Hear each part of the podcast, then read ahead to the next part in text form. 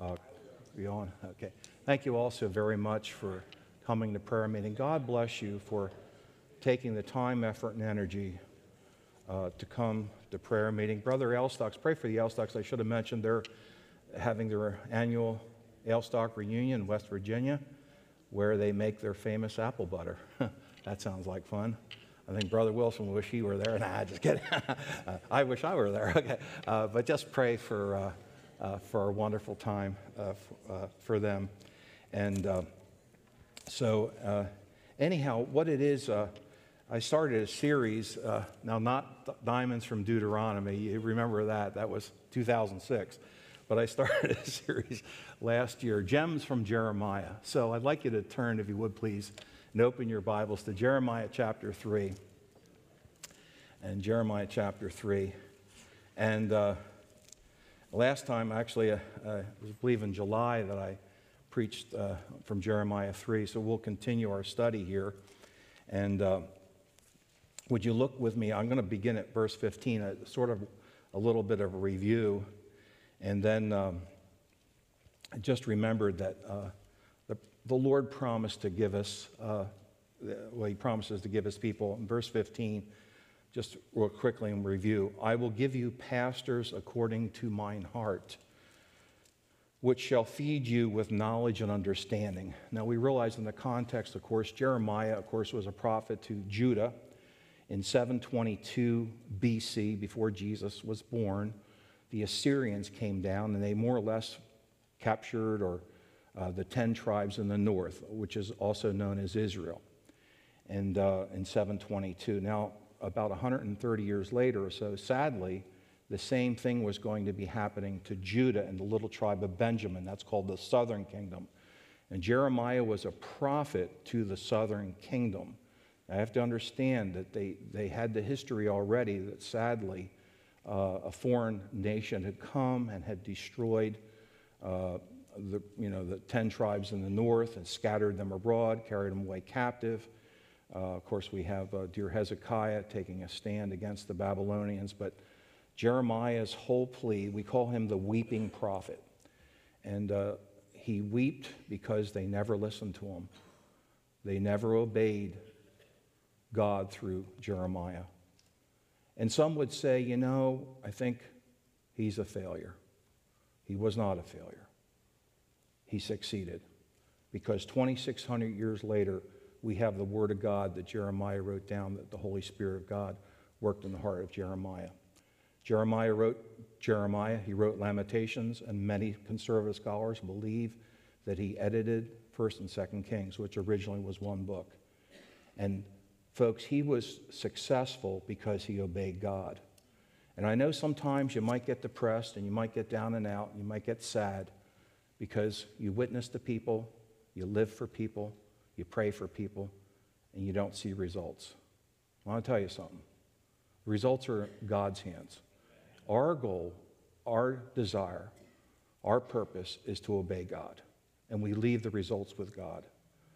It's wonderful to pe- see people saved. It's wonderful to pe- see people grow spiritually and become more like Christ. That's our goal. That's our purpose. That's what our existence is. We want people to know Christ and to encourage them to walk with the Lord. That's what it's about tonight. We're going to emphasize.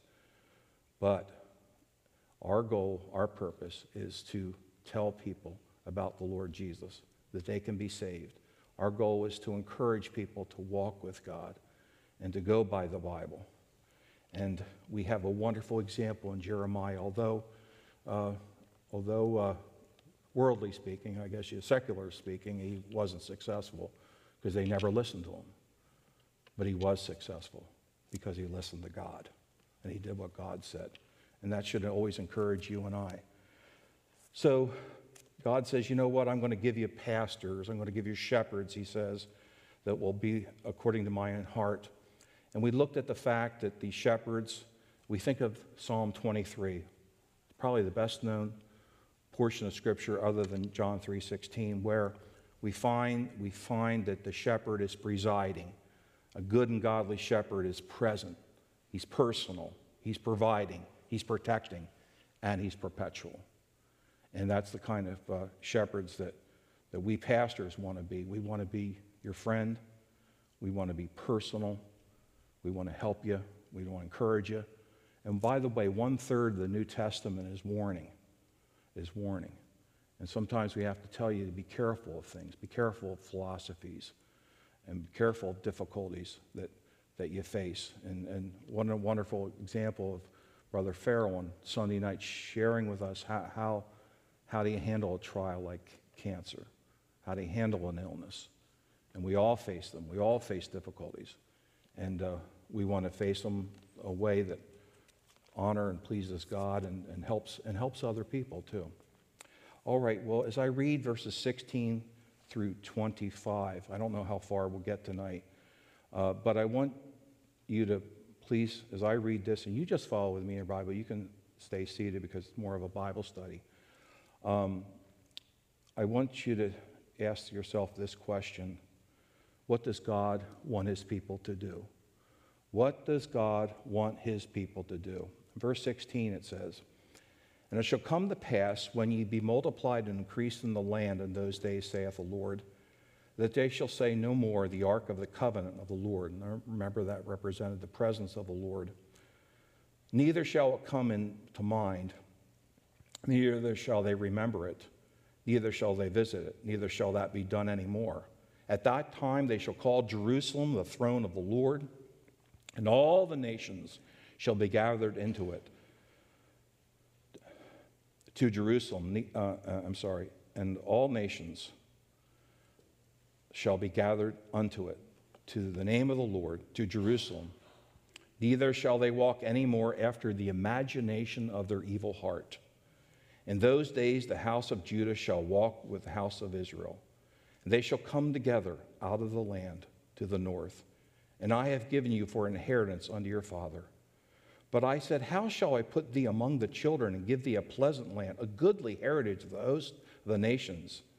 And I said, Thou shalt call me my father, and shall not turn away from me. Surely as a wife treacherously departeth from her husband, so have ye dealt treacherously with me, O house of Israel, saith the Lord. A voice was heard upon the high places, weeping and supplications of the children of Israel, for they have perverted their way. They have forgotten the Lord their God. Return, ye backsliding children, and I will heal your backslidings. Behold, we will come unto thee, for thou art the Lord our God. Truly in vain is salvation hoped for from the hills and for the multitude of the mountains. Truly in the Lord our God is the salvation of Israel. For shame hath devoured the, the labor of our fathers from our youth, their flocks and their herds, their sons and their daughters. We lie down in our shame, and our confusion covereth us. For we have sinned against the Lord our God, we and our fathers from our youth, even unto this day, and have not obeyed the voice of the Lord our God. Let's pray, shall we, and ask God's blessing as we look into His Word tonight. Father, I thank you so much for these dear folks that have taken the time, effort, and energy to come out to pray with and for each other. And Lord, I pray a special blessing upon them, Lord. And I ask that you would help us to learn your word tonight and apply it in our hearts and lives. I pray your special blessing upon the Awana program and also the parenting series. And I pray for the Elstocks to have a wonderful, happy, joyful, blessed family reunion as well. Thank you so much for Pastor Elstock and his study of your word. Every, every time he preaches or teaches, we learn something new from your truth. And we thank you for him and for his dear wife, Susan, and dear family. We pray now that you would just bless our time together. And we praise you for it all. In Jesus' name, amen. Now, I wish I had the real thing with me tonight, but this actually happened, oh, I'm going to say maybe eight or 10 years ago. All right? Right here, right here. And uh, I had, no, I didn't have Reba, but I had my dog Buddy. I had him here in elementary chapel. And uh, every year I bring my dog one time in chapel. Was, I brought Caleb, my black lab. I brought Buddy. We believe he was a cross between a beagle and a boxer. We believe his daddy was a boxer, his mama was a biggle. He was all mixed up. But anyhow, true story. We don't know for sure. Then you have Reba, blue tick, blue, blue tick biggle. But I remember specifically with Buddy, bringing Buddy here, and I had, I sat here, and I had Buddy over here, like this. And the children were all looking at Buddy. But I noticed something about Buddy. He was looking, he looked at the children and he started shaking. They scared him. Now you, have, now you have to understand, now this is a dog that killed 28 groundhogs for me, you know? One draw. True story. In eight years, yeah, in eight years, he killed 20. And, and, and he's, he's scared all these little, and I, and I have to understand a viewpoint of a dog. He knows they're people, but he's thinking, how come they're so small? no, I mean, no, really, you know what I'm saying? I mean, there's a lot, he doesn't know that many children, you know what I'm saying? You have to look, think of a dog's viewpoint, okay? But, but, I, but I noticed that he was shaken. And out of my natural thing, I went like this. And I to put my arm around Buddy. And what did Buddy do?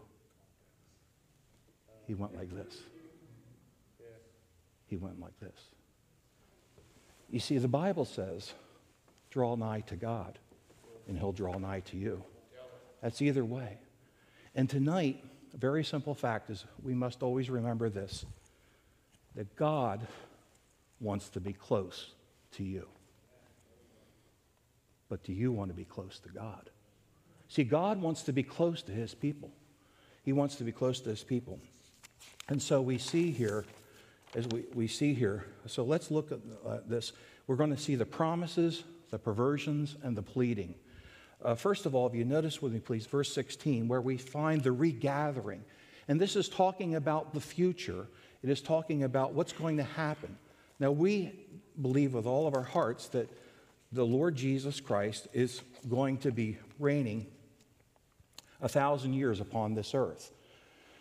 And uh, he is going to be ruling from Jerusalem. And notice verse uh, uh, uh, 16 and 17 where we have this regathering. Now, it's in the future, yes. Notice what the Bible says. And it shall come to pass when ye be multiplied and increased in the land in those days, saith the Lord, they shall say no more the ark of the covenant of the Lord. Now, you're familiar with the ark of the covenant. Remember, Uzzah was actually, uh, was actually uh, sadly killed because he didn't handle it correctly. When David brought, David had a desire, he wanted to do right, but you got to do it God's way. That represented the presence of the Lord. Neither shall it come to mind, shall they remember it, neither shall they visit it, neither shall that be done anymore. Why don't you need the Ark of the Covenant? Here it is. At that time, they shall call Jerusalem the throne of the Lord, and all the nations shall gather unto it, to the name of the Lord, to Jerusalem, neither shall they walk any more after the imagination of their evil heart, of their evil heart. So we find here, and Zechariah actually says, the Lord himself will be king of all the earth, all the earth. So that's a promise. Now you might ask, uh, what's going on here? Why would just seem Jeremiah, and many times the prophets will throw in something that's in, far in the future? It might be, uh, might be close by, but it might be far in the future. Why is that? Well, you see, future truths provide us with present motivations to live for God now. Future truths. Now, what I'd like you to do is you turn to 2 Peter. Would you turn there with me, please, to 2 Peter chapter 3 and, and beginning at verse 8, where we're going to see what's going to happen in the future has an influence and motivates me now. We know that the Lord, we know we're going to heaven, thank the Lord but it prepares us right now. I, I, I, once, I just read this past week that Jesus prepares heaven for us, and now he's preparing us for heaven, you know? And that's what it's all about. But Peter's writing to believers that literally were being fled to the lions. They were literally being used as human torches. They were literally uh, being persecuted and killed uh, uh, for, for their faith, for their trust in the Lord. Um, uh, but he says, look, it's not always going to be this way. I'm going, to, uh, to guarantee you. But in 2 Peter 3, notice the verse 8 through 13. But, beloved, be not ignorant of this one thing that one day with the Lord is a thousand years, and a thousand years is one day. But the Lord is not slack concerning his promise. This is probably one of the best verses that we know. As mon- some men count slackness, but is long suffering to usward, not willing that any should perish, but all should come to repentance. But the day of the Lord will come as a thief in the night, in which the heavens shall pass away with great noise, and the elements shall melt with fervent heat, and the earth also and the works that are therein shall be burned up. Seeing then all these things shall be dissolved, what manner of persons ought you to be in all holy conversation and godliness? So, how should we behave now? Be godly, be biblical looking for and hastening unto the coming day of God, wherein the heavens being on fire shall be dissolved, and the elements shall melt with fervent heat. Nevertheless, we, according to his promise, look for a new heavens and a new earth wherein dwelleth righteousness. Wherein dwelleth righteousness. So, knowing these, this is going to happen in the future, we don't know when, we know it's going to happen. Right now, you and I should be living for Christ right now. We don't know when Jesus is coming back, but we want to be ready for him. We want to be pleasing him and doing what we need, know we need to be doing. And then, if you look, uh, so we find here the regathering, but what about the reuniting? Notice with me, please, the reuniting. In those days, the house of Judah shall walk with the house of Israel. In other words, the 10 tribes in the north, the 10 tri- uh, two tribes in the south, they will be gathered together out of the land of the north to the land given for an inheritance unto your father. But notice verse 19 with me. But I said, How shall I put thee among the children and give thee a pleasant land, a goodly heritage of the host of nations? And I said, Thou shalt call me my father, and shall not turn away from me. What is this speaking of? Well, it's speaking about not only restoring God's people, we think the 10 tribes in the north, two tribes in the south, but also restoring not only the people, but our relationship with God. Our relationship with God wants a relationship with us. With us. This is what he desires for us. I'd like to read a couple verses here from some of the other prophets about the Lord. In Malachi 1 6, you don't have to turn there, I'll just read it. A son honoreth his father, and a servant his master. If ye then I be a father, where is my honor? And if I be a master, where is my fear, saith the Lord of hosts? O priest that defy my, despise my name. And ye say, Wherein have we despised thy name? And then a little bit later, Malachi says, Have we not all one Father? Hath not one God created us? Why do we deal treacherously, every man against his brother, by profaning the covenant of our fathers? You think of uh, Father, uh, the Lord is our Father, is God Himself is our greatest authority. God Himself is our greatest authority. But also, He's our greatest aid. In other words, at the same time, he is our greatest friend. And you remember the disciples when they taught, Lord, teach us to pray. Now, you may have grown up in a, in a liturgical church like my wife and I, and we would say this prayer every week. Now, I'm not putting that down. I don't mean uh, in any way to um, you know, be derogatory about it, but it's not really meant to be a prayer that you just pray all the time.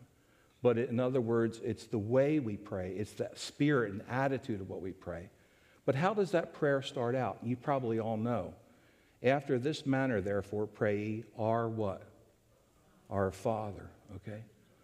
You see, He has absolute, He is our absolute authority. He is our absolute authority. And, and what, what a joy it is. Now, I have a couple things here. I just want to go quickly. Uh, uh, okay, you want to, uh, Connor, you want to go ahead and go the first ones I told you about. Now, okay, now it's sort of funny, Snoopy. But you remember last time I was with you, Charles Schulz? I showed that video about Charles Schulz, okay? And he could have quit. He could have thrown in the towel. His own yearbook rejected his cartoons, okay, his own, in, in, high school. You know? Oh, no, they're no good. And other places reject them. Disney rejected them. But Charles says, Schulz said, I like to draw. So Charles Schulz made a character. Hmm, Charlie Brown. And what was Charlie Brown? A lovable loser. And Charles Schulz said, Hey, that's me. I'm going to draw myself. no, okay. He says, and his best friend, Snoopy. no, okay. But, but, any, but we're all blessed because a man didn't quit. See what I'm saying? And you and I are blessed because Jeremiah didn't quit. And so, as we see here, even though uh, the maps here, the Babylonian, uh, the Babylonian, uh, yeah, there you go, the Babylonian Empire, and then eventually keep going. It, it, there's a couple more. See, I'm like Pastor Elstock, using maps. but no, okay. Oh, that doesn't. Well, that didn't come up too good. Can you click? Can you make it clear? Oh, is that? Okay. Well, anyhow, that whole area becomes the Babylonian Empire. Okay. I have to ask Brother Elstock a technical thing. Okay. One more map. Let's see if that's better. Oh, that's a little better. Okay. Okay. You, you see how the Assyrians, in other words, carried away captives, and then eventually the Babylon. That's where Daniel, Shadrach, Meshach, and Abednego, and eventually uh, Jeremiah, ironically, ends up in Egypt, and up in Egypt. But the next slide I want you to show, okay? Okay, anybody know what that is? Okay, it's a 1931 Ford sedan, okay? This is the car that I grew up in. It was my grandfather's car.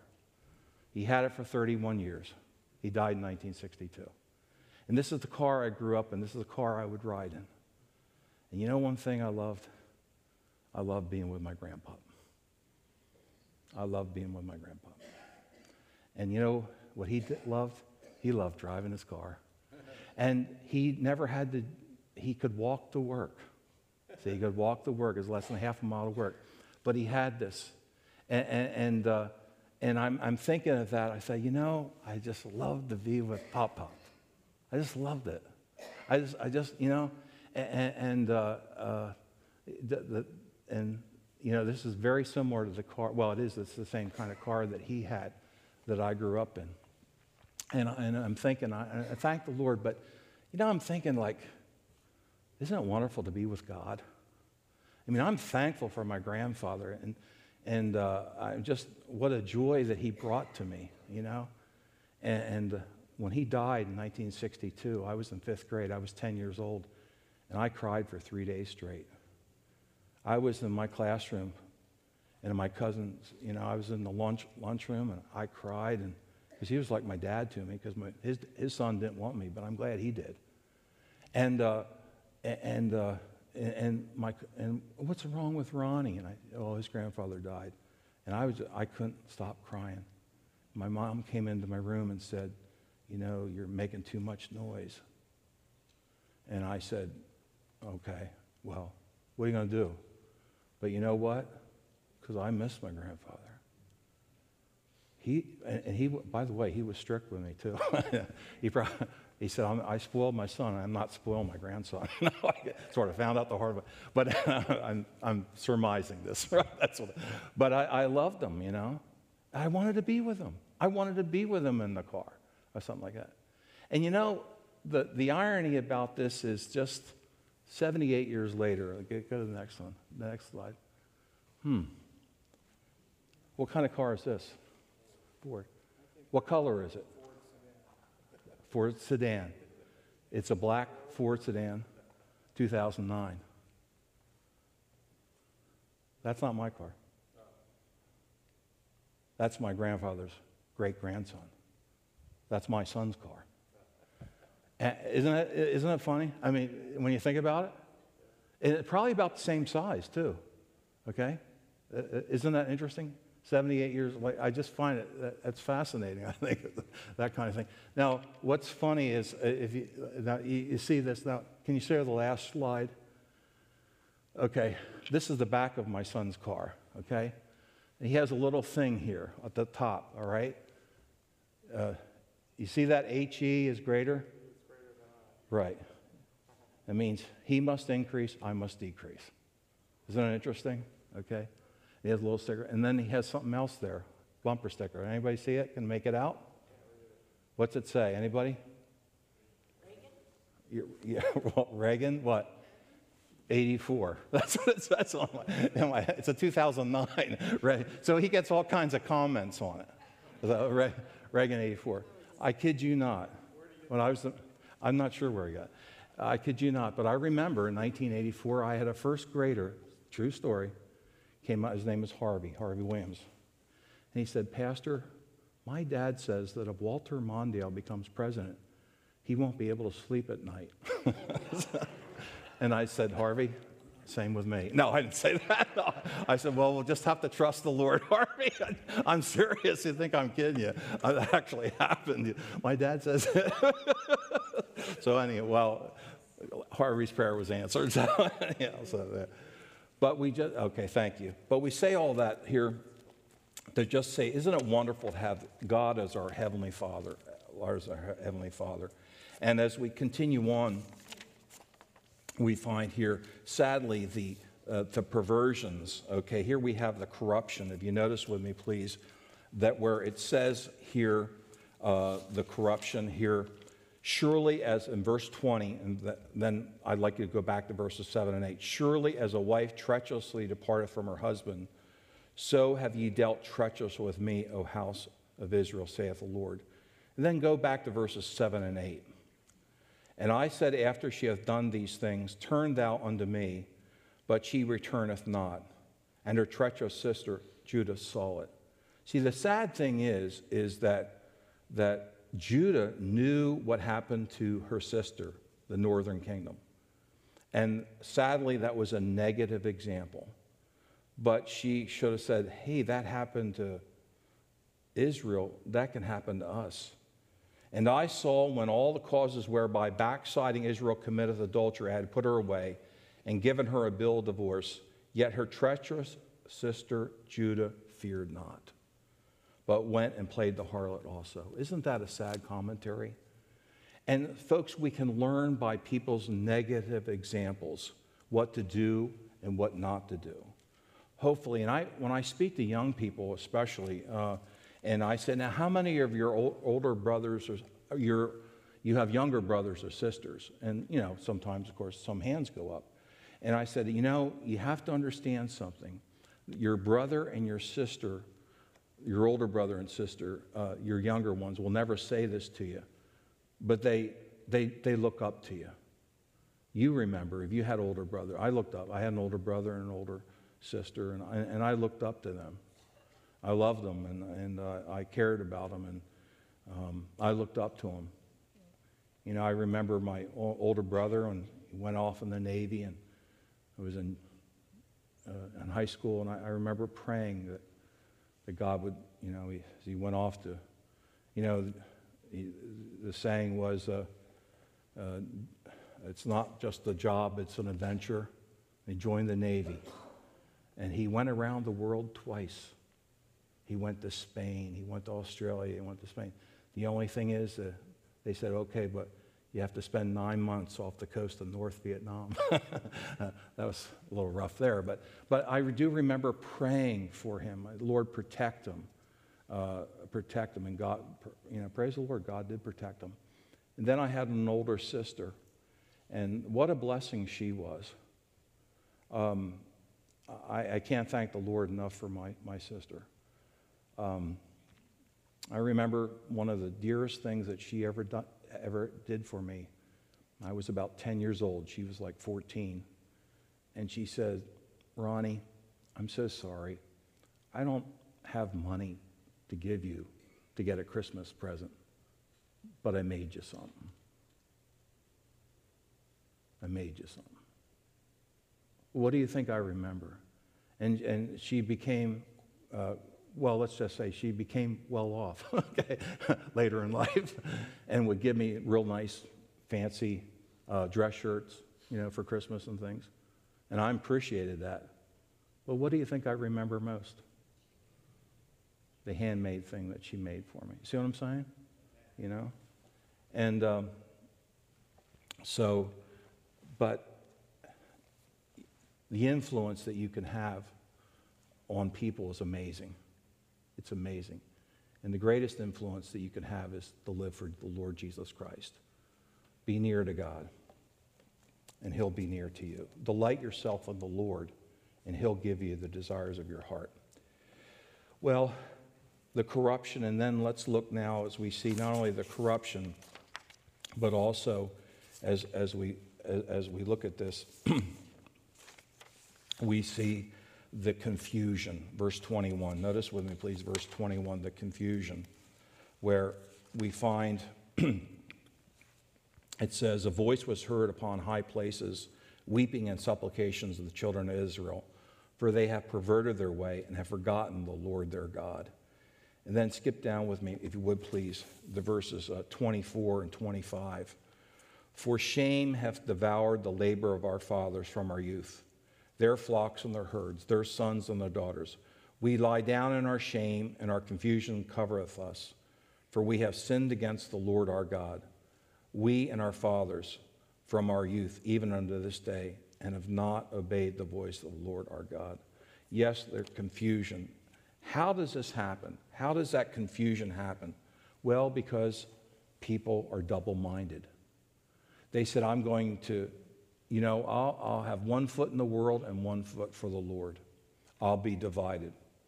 A double minded man, may I remind you, in James 1 8 says, a double minded man is what? Is unstable in some of his ways, all his ways. Exactly, Rob.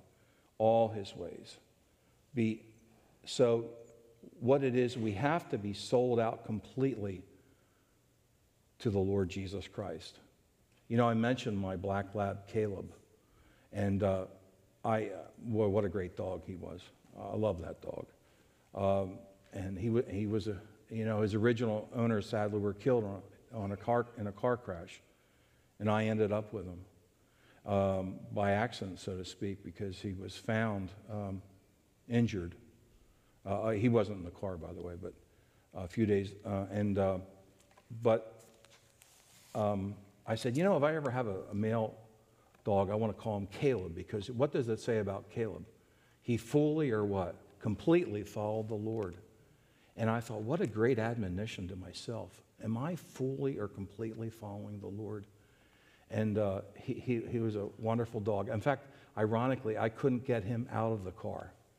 Could I, honey? I He'd stay in the car because I think he realized the last time he saw his original owners, they went away in a car. He said, I'm not leaving this car. I want to be with my master, you know? And uh, I was just so blessed. But along that line, what does it say?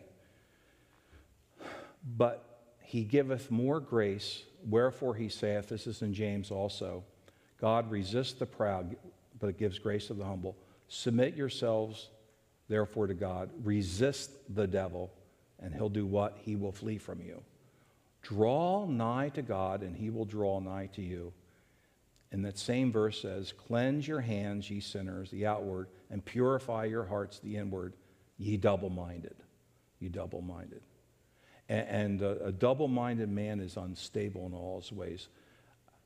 In other words, we have to be completely committed to the Lord Jesus Christ to av- avoid backsliding, to avoid going backwards. Fact, if I had a title for the message, I would say backsliding versus hiking with God. Hiking with God. You know, Enoch, it says he walked with God. Noah, it says he walked with God. And are you and I walking with God? It's sort of more of a hike, isn't it, when you think about it? You know, sometimes things are okay, going pretty well. The ground is level, the ground is easy. Then sometimes it's a little, uh, a little rocky, a little tricky. You got to tread. You got to be. But what are you doing? You're keeping. You're keeping on, keeping on, aren't you? You're treading. You're hiking. That's what the Christian life is. It's a hike. It's not just a walk. Not a walk in the park. That'd be nice. A walk in the park. It's nice to walk in the park, by the way. but, uh, uh, I'd probably prefer that. Uh, my son and daughter-in-law, they're hikers. You know, they live in East Tennessee. They live in the mountains. Um, and I've hiked with them, and uh, believe me, it's challenging. It's good exercise, but it's challenging. All right. So, but then he says, Humble yourselves, therefore, in the sight of God, and he shall lift you up. And he shall lift you up. Well, let's go onward. So, here on. So, in other words, we find here uh, uh, what, what are we to do about all this? Well, it says here in the end of verse 25, it says, We lie down in our shame, and our confusion covereth us, for we have sinned against the Lord our God, we and our fathers, from our youth even unto this day, and have not obeyed the voice of the Lord our God. It begins with confession. It begins with confession. Now, you're all familiar with 1 John 1. It says, where it says, If we say we have no sin, we deceive ourselves, and this truth is not in us. If we confess our sins, he is faithful and just to forgive us our sins and to cleanse us from all unrighteousness. If we say that we have not sinned, we make him a liar, and his word is not in us. So, in other words, it says, Lord, and, and what is going to be God's response to that? Well, uh, in a sense, look at just verse 22 tells us a, a response. What does he say? Here's a command. He says, Return. There's the pleading. This is a command return, get back to me. You see, God wants to be close to you, He wants to be close to me. He wants to draw nigh to God, He'll draw nigh to you. Delight yourself on the Lord, He'll give you the desires of your heart. This is what we want. This is what we. Uh, want to be. We want to be close to God. We want to be close to God. And, and uh, He is willing to, to have us uh, accept us just where we're at, what, what He wants. Okay? It's interesting that Spurgeon said this about this verse. He said, He says, Return, ye backsliding children. I notice that He does not say, Return, ye penitent children. He pictures you in the worst colors, yet He says, Return, ye backsliding children. I notice also that he's not saying, heal your wounds first and then come back to me, but he says, return, ye backsliding children, with all your backslidings unhealed, and I will heal your backslidings. Isn't that wonderful? In other words, we, uh, we just come, to, just like that hymn, we always sing it for salvation, but that's the way we come every moment of our lives to God, just as we are. Say, Lord, I'm not right with you. I have sinned against the just and holy God. And when we confess it, we admit it, we get right with God. And, and, and what, is it, what is his response? Well, his response is the, prodigal, the, the response of the prodigal uh, son, uh, dad. I'll read part of that where it says about the prodigal. And when he came to himself, he said, How many hired servants of my father's house have bread enough and despair, and I perish with hunger? I will rise and go to what? My what? Father, and say unto him, Father, I have sinned against heaven and before thee, and am no longer worthy to be called thy son. Make me as one of thy hired servants. And he arose and came to his father. But when he was yet a great way off, his father saw him, had compassion, ran, fell on his neck, kissed him. And the son said unto him, Father, I have sinned against heaven and in thy sight, and no more worthy to be called thy son. But the father said to him, servants, bring the best robe, put it on him, put a ring on his hand and shoes on his feet, and bring hither the fatted calf and kill it. Let us eat and be merry. For this my son was dead and is alive. And, and, and is alive. He was lost and is found. Whether that's talking about salvation or whether that's uh, the, the principle of salvation or also the principle of restoration with God. God wants to be close to you. He wants to be close to me. And may I say, you did tonight what you need to do to be close to God. You came to prayer meeting. You came to prayer meeting. You know what? You made God happy. I'm serious. He said, What do you mean? Well, you obey God. Pray without ceasing. In every give, give thanks, for this is the will of God in Christ Jesus concerning you. Pray without ceasing. It's a command of Scripture. Jesus said in Luke 18 1, what? Men always ought to pray and not to what? Faint. Don't quit. Don't throw in the towel. Ask me for help. Ask me for guidance. You're my child. You're my son. You're my daughter. I'm your heavenly Father through my Son, the Lord Jesus Christ. Casting all your care upon him, for he careth for you. God loves you. He loves me. He loves his children. He wants to be close to us. You know, can you put the, my son's car back on the 2009? Can you find that, Connor? Now, here's my son, okay? He almost has 200,000 miles on this car. It's hard to believe. 2009. But you know, a couple times a week, you know what I do? I call my son while he's going to work. He almost has a 50 minute trip to work as I come here. I talk about 10 or 15 minutes. You know what? I love to talk to my son. I love it. I, love it. Probably my wife, well, the Lord, and then my wife, and then my well daughter and son. I better say I love to talk to them both equally. I'll get in trouble. I don't. but anyway, uh, but I do. I because I, I want to hear about them. You see what I'm saying? I want to hear them. Now I want to. I'm going to give you a little practical thing here. I'm preaching now. All right. I want to tell you something. It's very important. Please, whatever you do, don't drive and talk on your cell phone. I beg you. I tell him, in other words, and, and look, I, I have a car. It's not a super fancy car, okay? It's maybe a little teeny upscale. This is an average person's car. All right, I'm going to be blunt with you. And it has the thing through the radio. It's a hands free device. See what I'm saying? I, I, would be wrong if I didn't tell you not to do that. You're obeying the law. You're not supposed to be on your cell phone driving. You see what I'm saying? You're supposed to use a hands free device that goes through the radio, okay? I, I tell them, now, Ben, you're not holding your cell phone, are you? Drive? No, Dad, I'm no, Dad, I'm. So that's good. Well, I wish I could see. Actually, I probably FaceTime him and see if he is. but anyhow, but but but but the thing is, is I, I I love talking to him. I love talking to him.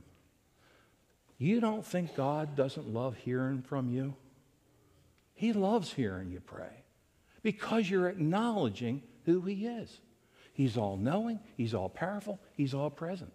And we're praying, praying for people, Lord, for wisdom. And, and Dave and I, Dave Livergood is my new prayer partner. And, and, we're praying for, for the hurricane, the, the, for wisdom and protection for people. Is God down there? Yeah. God's in control, but we're praying for wisdom and protection. So when, when, when, here it is in modern technology, I, can, I, I love talking to my son. But you know what we always do? We always end our conversation and we talk to God. He prays sometimes, and I pray sometimes. You know what I'm saying? That's the greatest joy in all the world. Praying with your children, praying to God. And you folks, God bless you because you're doing what's right. God's, and I'm going to say, God bless you, and God has blessed you, and God will continue to bless you because you're doing what is right. God honors, as my wife always says, God honors obedience. And you're obeying God. It doesn't give you joy, doesn't it?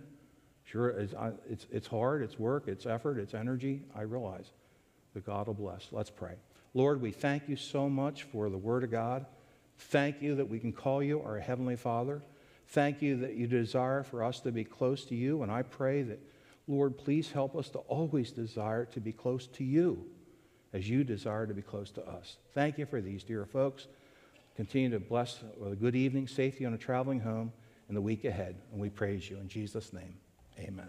Thank you. Lord bless you have a Bible, please open to the book of Acts, chapter 8. This morning, Acts, chapter 8. If you don't have a Bible, want to follow along, there's a, one on the bench there in front of you. We are in a new series entitled Real Joy in Tough Times. In Acts 16, we found the Apostle Paul and Silas singing at midnight after they had been accused and arrested and beaten and imprisoned in stocks. How in the world could they be singing? Well, you see, for Christians, real joy is found in the Lord and not in our circumstances, no matter how difficult they may be. When you focus on your circumstances, you will feel defeated. You will feel discouraged. But when you focus on the Lord, you will give Him praise and you can count your blessings. Next, we saw real joy in salvation. We met a man who had lost all hope. He was in total despair, and while he was literally making an attempt to take his life, Paul intervened. And the Philippian jailer went from the darkest of nights and into the light of salvation. And the Bible says he rejoiced. the Holy Spirit was at work in his conscience. As you see in your notes there, uh, what did the Spirit do? He convicted him of sin and he drew him to Christ. And when the Holy Spirit works in your conscience, it works both as an umpire and a coach. As an umpire, when the Spirit is at work, the conscience shouts, You're guilty. But also, as, as a coach, our conscience whispers, God will forgive you. And this man fell on his knees. He said, What must I do to be saved? Paul answered, Believe on the Lord Jesus Christ, and thou shalt be saved. Simple question, simple answer.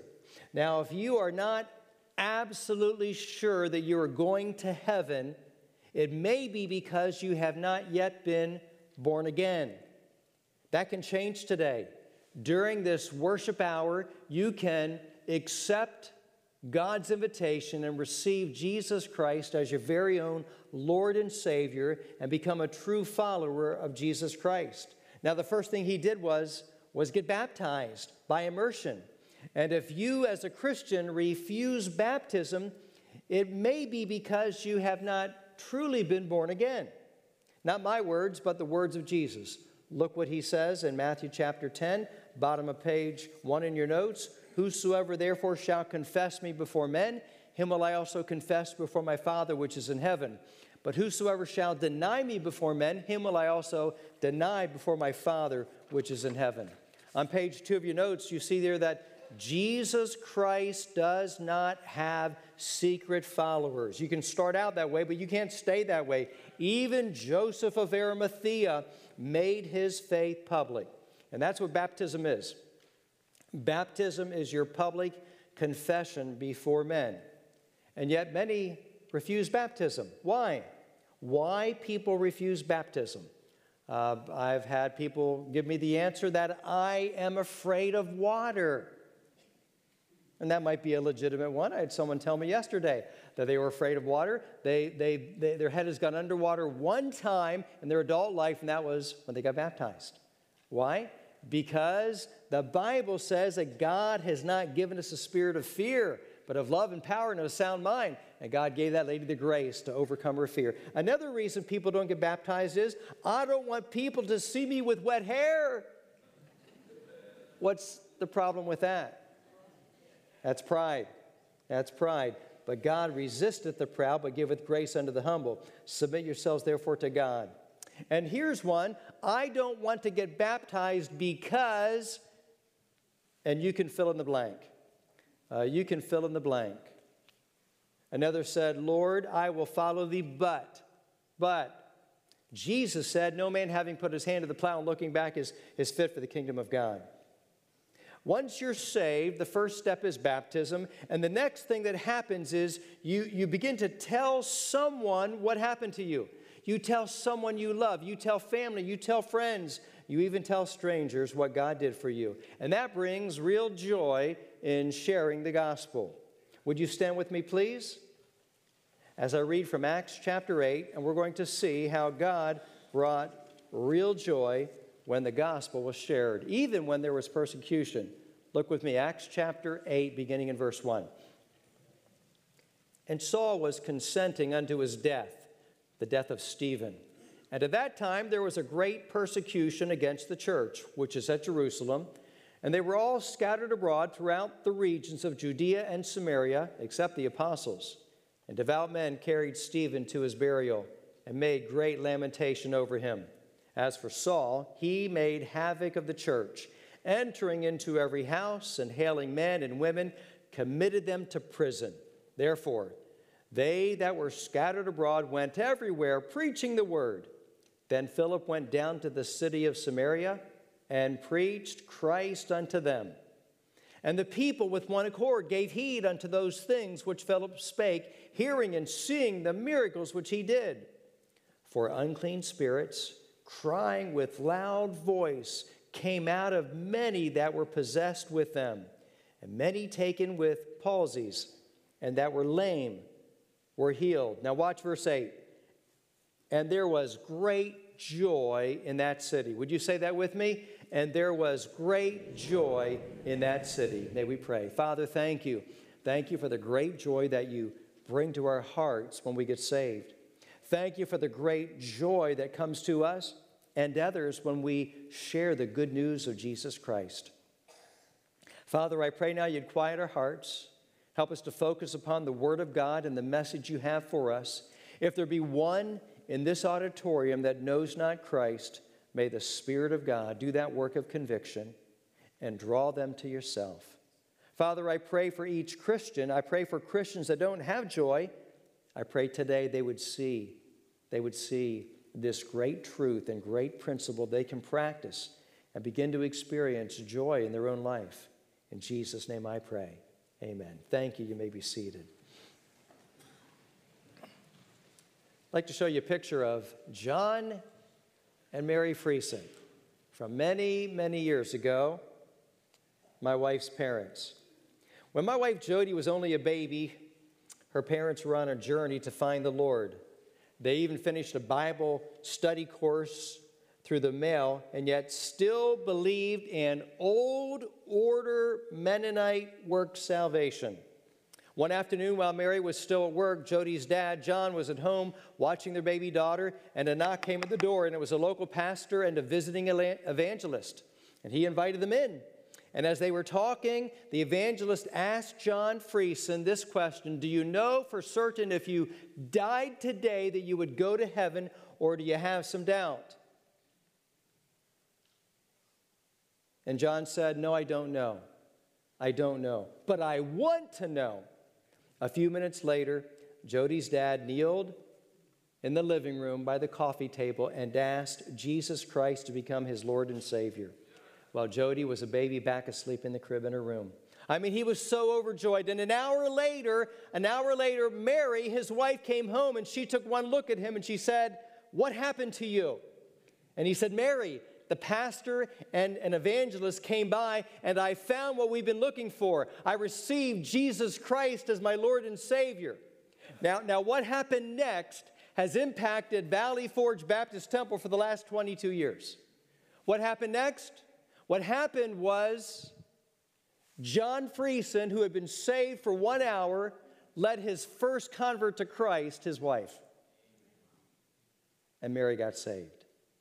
And you know, they began to grow in the Lord. They got baptized and began to share their faith. And he became a, a junior church director, and then he became a deacon, and then he became a, an assistant pastor and a pastor. And, and just a few years later, something else happened. In fact, 10 years later, Jody's mom led Jody to the Lord. Here she is. Now that she's gone in the other class, I can say, wasn't she cute? I couldn't say that in the first service. Wasn't, wasn't she cute? And she got saved. And notice, the, notice what Paul said to the Philippians. He said, Believe on the Lord Jesus Christ, and thou shalt be saved, and thy house. And all four of their kids, all four of their kids uh, are saved and walking with the Lord today. There is real joy in sharing the gospel. Now, the word joy appears 187 times in the Bible. Rejoicing or rejoice appears 266 times. But the, but the phrase great joy, you're only going to find it 12 times in the New Testament. Great joy, only 12 times. First time is when the wise men are in Jerusalem and they're looking for baby Jesus, the king of the world, and they see the star over the house in Bethlehem, and there was great joy. You're going to find great joy the 33 years later at the end of uh, the life of Christ, and he has been crucified and he rises again. On a resurrection Sunday, the angel shows up to the ladies, and they had great joy. And you know, when Jesus comes back a second time, we are all going to have great joy. And so the theme here is every time Jesus shows up, there is great joy. You find the phrase twice in the book of Acts, and we find it once here. And the first thing I want you to see is that, that sharing the gospel will bring persecution. It will bring persecution. Yes, God brings great joy, but I want you to know there's going to be a time uh, of persecution. Last Sunday night, I preached about the stoning of Stephen.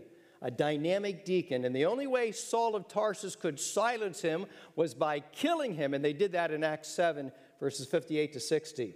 Uh, Jesus had already given his disciples instructions of what to do when persecution comes. He gave them two things. Here's the first thing He said, But when they persecute you in this city, flee ye into another. So he said, if they persecute you, just go to the next city. You, you find someone that will listen. And the second thing he said is, I want you to rejoice. Blessed are ye when men shall revile you and persecute you and shall say all manner of evil against you falsely. For my sake, what are we to do? Rejoice and be exceeding glad, for great is your reward in heaven. For so persecuted they the prophets which were before you. Matthew 5. And so they mourned the loss of Stephen and they made great lamentation. Verse 2. Later, Paul would write, Yea, yes, we sorrow when we lose our loved ones. We sorrow, but we sorrow not as others who have no hope. Why? Because of a reunion. There's coming a reunion for those of us who are saved and have lost our loved ones. Now, look on page three of your notes.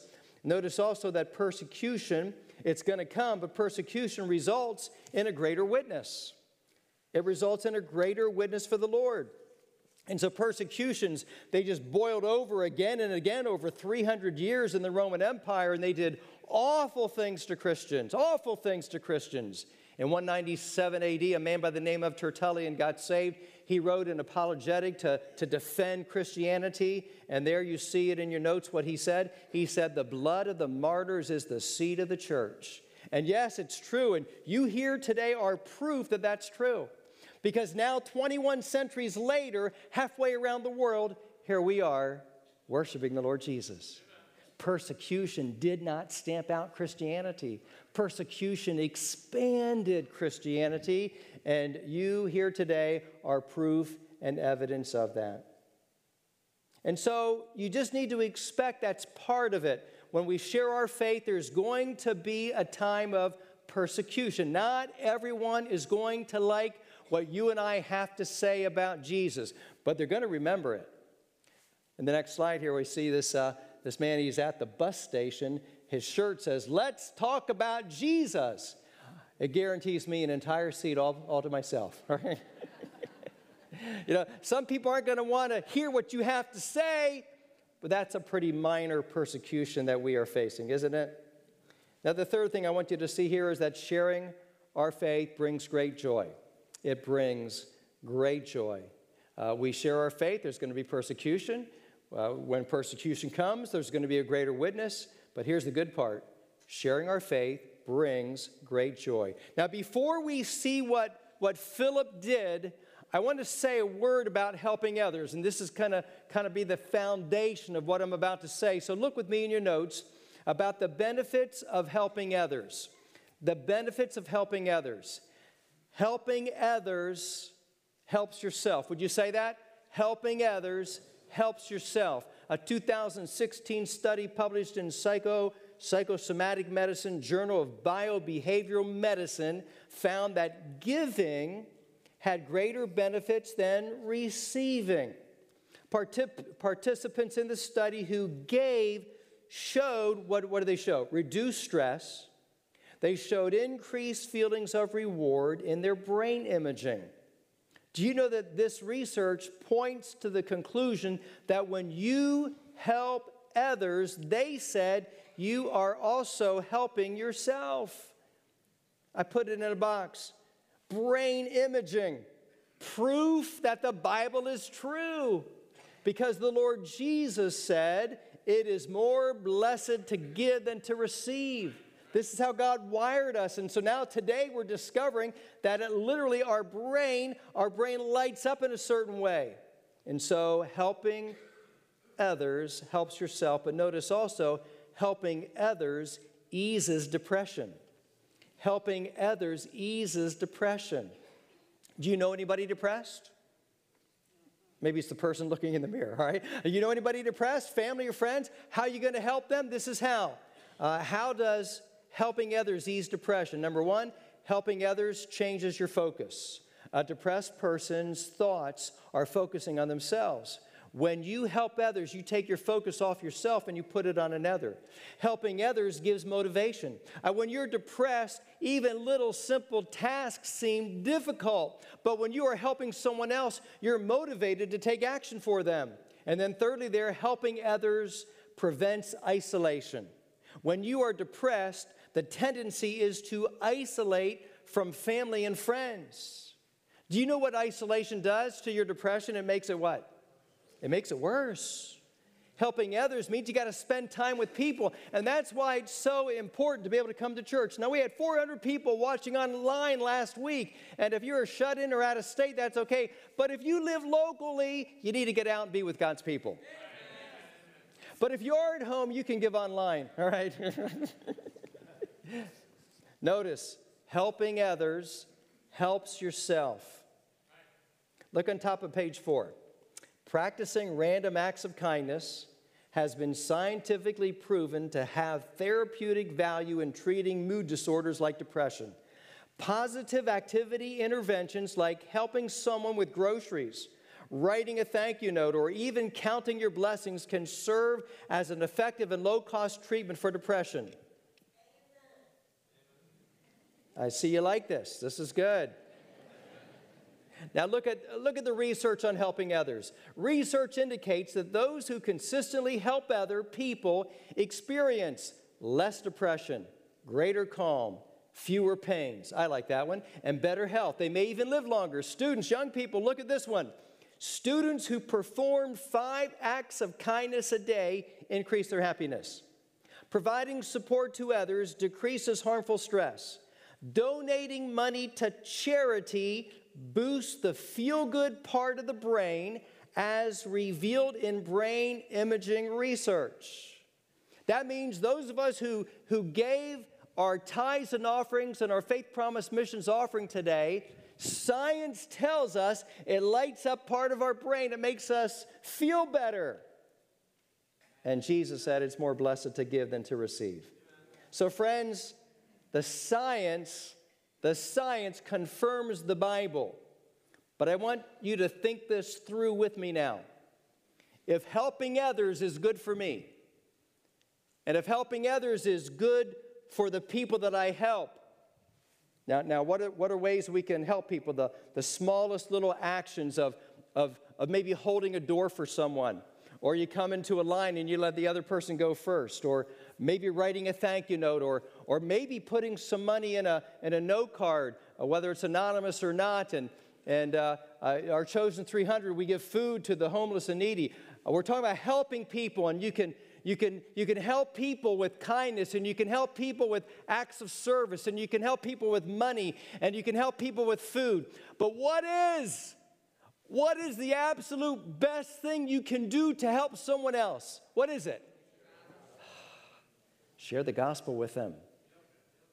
You know, you can give them some food and you can give them some money and it'll help them for a little time. Oh, but when you share the gospel with them and you plant and you plow and you water and they get saved, you just help them for what? For all of eternity. But you help them now too. You help them now too because their sins are forgiven and then their guilt is gone and then God gives them peace and He gives them power, He gives them strength, He gives them purpose. So if you want to help someone, you want to be able to share the gospel with them. It's really the best way you can help another person. And what happens is joy comes. Look in verse 5. And so in verse 5, Acts 8 5, Philip went down. He went down because Jerusalem is high up. He goes north. He went down to Samaria. He left because of the persecution. You notice he didn't quit. He didn't say, Oh, I might get persecuted up there too. Oh, I, uh, they're probably going to be mean to me up there. No, no, no. He didn't quit. He didn't get discouraged. He goes and he preaches Christ. He preaches Christ unto them in verse 5. He becomes a missionary. This guy was a, he was a deacon. Look how he helped them. In verse 6 and 7, he preaches Christ, and, and the people with one accord gave heed to those things that he spoke, and, and they saw it, they heard it, the miracles, and the demons went out, and the, and the lame were able to walk. now, now look at verse 8. What's the result of preaching Christ? There was, say it, great joy. There was great joy in that city. Not just a little bit of joy, not a lot of joy, but great joy. And if you are missing great joy, here's the secret. Here's the secret help someone else. Depression will go away, help someone else, and great joy will come to your heart. So here's the application. How, how can we be a part of this great joy? How can we experience? How can I take Acts chapter 8 and apply it to my life? I mean, right now, today. Here's how. Two points. Number one is support our missionaries. Support our missionaries. Pray for them. Pray for them. On Wednesdays, we give a little insert to the, uh, the prayer list and of our missionaries. Uh, we have extra copies. You can pick them up on Sundays. Encourage them. We have two missionary families with us here today. And, and coming out tonight, we'll encourage them at 6 o'clock. They're both going to give a report of what God is doing on their field. And then give the Faith Promise missions financially above your tithes and offerings to support them. Now, let me share just a couple of things of, of some of the uh, uh, folks that have, like Philip, left our church to go to another place. Jake and Amanda Gerasimov, uh, he, he was in the Coast Guard.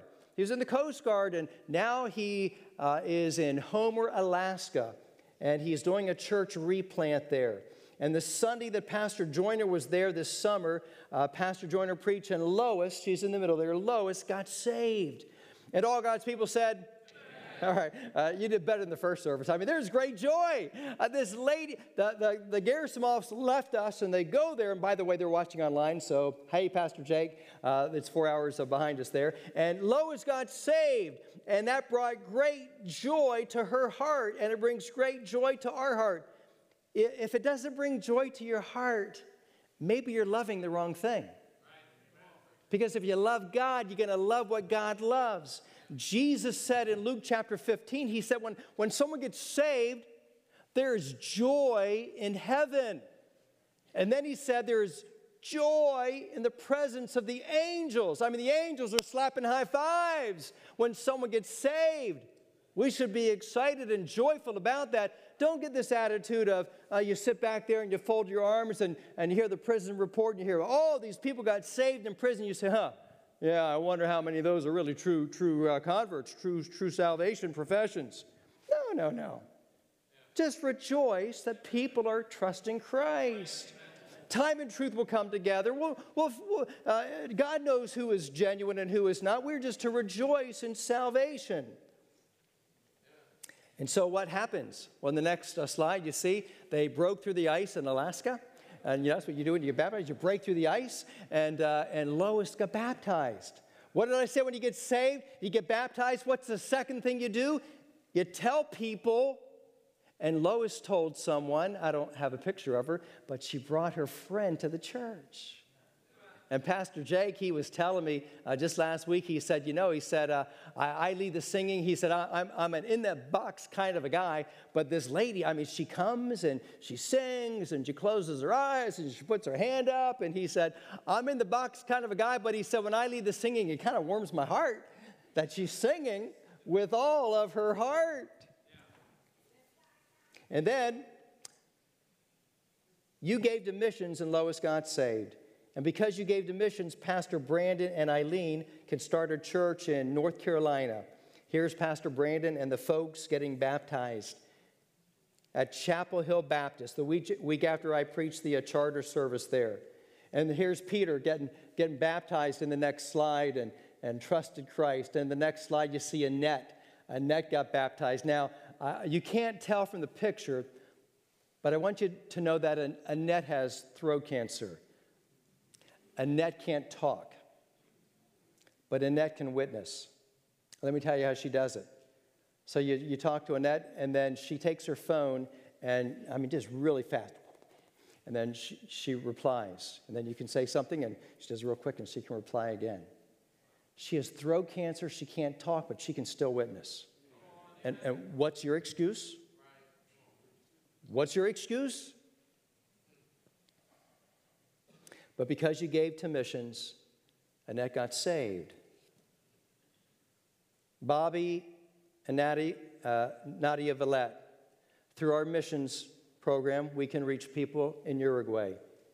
And by supporting them, you're going to hear tonight, you're going to see the people that have been saved in Uruguay. And then John and Rhonda Lennon. I mean, this is the real John Lennon, all right? The real John Lennon. And, and this is the guy that's making a difference. And, and he served the Lord there in Paraguay and started churches, and they're still thriving with national leadership. And now he's in Ecuador, he and Rhonda, uh, reaching people. And because of your faithful giving, you hear testimony about that tonight. But it's not enough just to pray, and it's not enough just to give to missions. God wants us to, to experience this great joy ourselves in sharing the gospel. So, how can we be a part of the great joy from Acts 8? Number one is support our missionaries. Number two is share our faith one on one. One on one. So we see it in, in verse 26. God takes Philip away from the great revival in Samaria. And verse 26, the angel of the Lord spake unto Philip, saying, Arise, Go toward the south unto the way that goeth down from Jerusalem to Gaza, which is desert. He arose and he went, and behold, a man of Ethiopia, a eunuch of great authority under Candace, queen of the Ethiopians who had charge of all of her treasure and had come to Jerusalem to worship. He's returning. He's in the chariot. He's reading Isaiah. And the Spirit says, Philip, go near, join yourself to the chariot. And Philip runs. He runs. And he finds that he's reading the book of the prophet Isaiah. Understand what you're reading. He says, How can I, except some man should guide me? And he desired Philip that he would come up and sit with him. And he shared about that lamb that Brother Thompson sang about today. Verse 35 Then Philip opened his mouth, began at the same scripture, and preached unto him Jesus. And you know what happened? What happened is when he gets saved, he got baptized.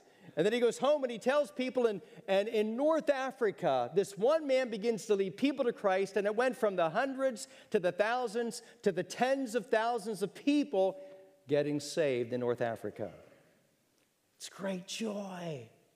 It's great joy when you share your faith. You want to get over depression, you need to have some great joy. You can do this by passing out tracts. You can do this by sharing your testimony. Right next to the fireplace, I have a sheet on how to write your testimony. The first point is realize the power of your Christian testimony. Secondly, you take time to prepare it, and then you use a simple three point outline to focus on number one, before I trusted Christ. Number two, how I became a Christian. Number three, how different my life is now.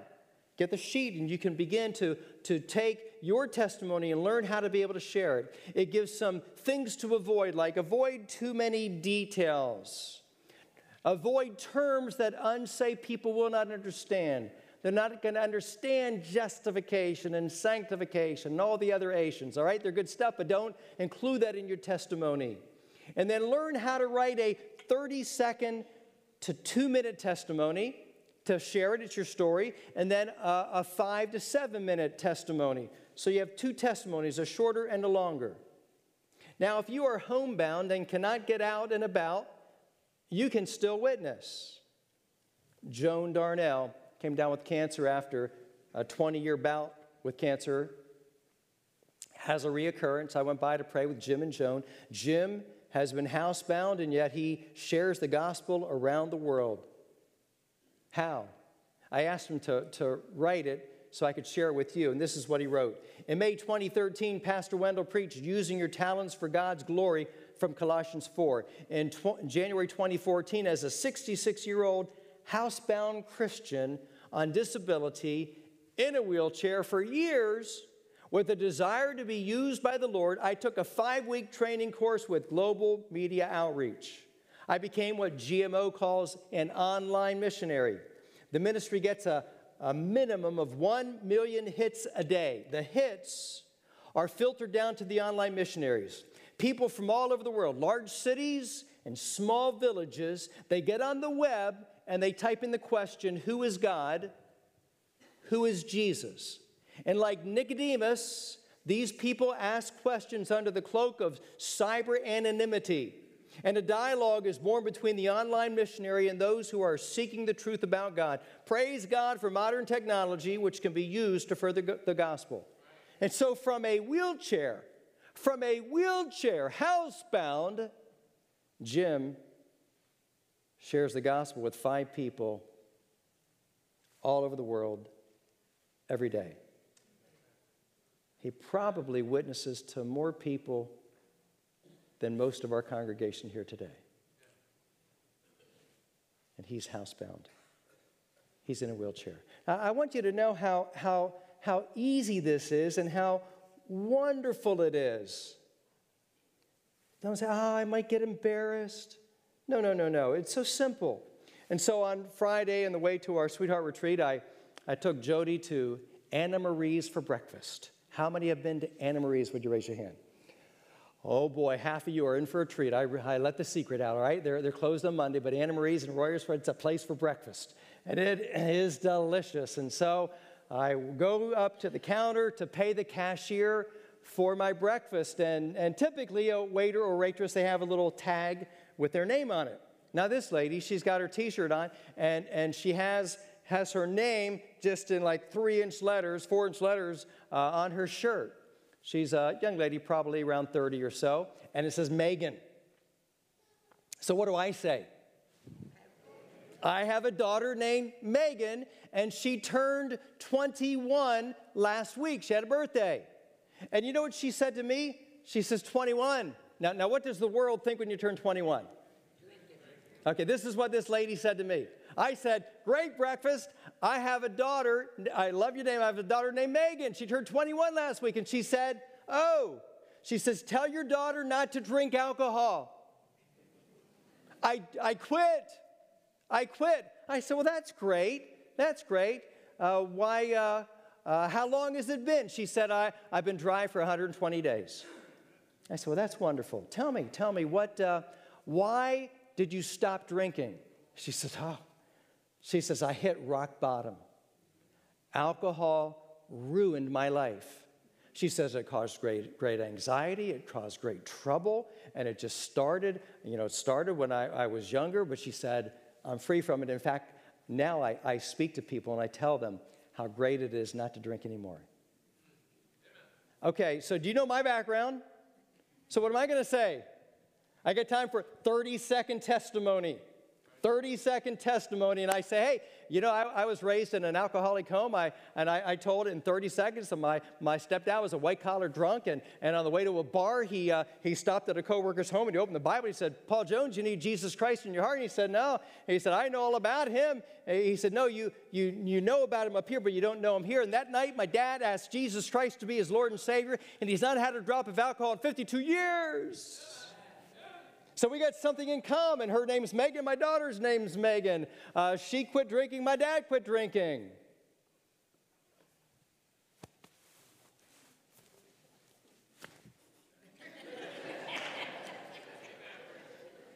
so what do I do? I said, we have a ministry called Reformers Unanimous, and they meet when? Friday night, 7 o'clock, and I, I hand this to her. Now, we've been talking, it's a short chat, but she's not going to say no to it. She, she takes it, and she looks at it. She says, Oh, I live close to that place. She said, You guys are busy all the time. I said, Megan, but we're always going to have a spot for you. We're always going to have a spot for you. What she did next surprised me. She pulled out her own track. Have a good one. Pastor Joyner wrote this track. She pulled this out. And she said, she said, it must be the thing of the day. Someone already gave me this today. I said, Megan, God's got a message for you. It's not that hard. Pray, talk to people, tell them about Jesus. And you know what happens is God brings a great joy. Now, if your life's a mess today, Christian, Christian, Christian, if your life's a mess today, and you're depressed and life is drama, you know, you just need to start helping others. When you help others, your depression goes away. But if you really want to help people, if you really want to help people, you want to tell them about Jesus. Look, look with me in your notes. There is real joy in sharing the gospel. Not only are you helping others, but you're helping yourself both now and for all of eternity. Let's pray. Father, thank you Thank you for loving us so much to send your Son to die for us. Thank you that heaven is our home and that we have great joy no matter what our circumstances are. Help us to take our eyes off of ourselves, off of our troubles and trials, and put our eyes on the Lord Jesus Christ. Help us to see others the way you see them. Help us to love them by plowing and planting the seed of the gospel and sharing the good news of Christ. And now, with our, with our heads bowed, with our eyes closed, if you'd say, Pastor Wendell, I, I am saved, I, I have been born again. If I died today, I know I would go to heaven. If you have that confidence and assurance that heaven is your home, you're not ashamed to be called a Christian. Would you put your hand up for just a moment? All over. Heads are bowed, eyes are closed. I know that Christ is my Savior. God bless you. You can put your hands down. It looks like most of you put your hand up. But let me ask you today if you're here today, you, you think you're a Christian, you hope you're a Christian, but you're not sure. If you have doubts, God, God is extending an invitation for you to come to Him today. It's not getting baptized, it's not joining the church, it's receiving the gift of eternal life. It's asking God to forgive you. It's, it's calling upon the name of the Lord, which the Bible says, then you shall be saved. If you've never done that or if you have doubt, God brought you for this moment to receive His gift. Maybe you raised your hand, but you know in your heart you have doubts. Would you like to pray with me today? My prayer will not save you, but you can pray right where you're seated and call upon the Lord and receive this wonderful gift. Would you pray with me now? Anyone at all? I'm not sure that I'm saved. I want to be saved. I want to pray with you right now. Would you raise your hand for just a moment? I would like to trust Christ as my Savior. Just hold your hand up anywhere in this auditorium. Hold it up high for just a moment. God bless you. God bless you. Anyone else? Anyone else? You may put your hands down. Anyone else? I'd like to pray with you today. God bless you. God bless you. Yes, ma'am. Pray with me right now from your heart. You can pray silently, you can pray sincerely. God will hear the prayer of your heart. Dear Lord, I know that I'm a sinner. I ask you to forgive me of all of my sin. I believe Jesus died for me and rose again.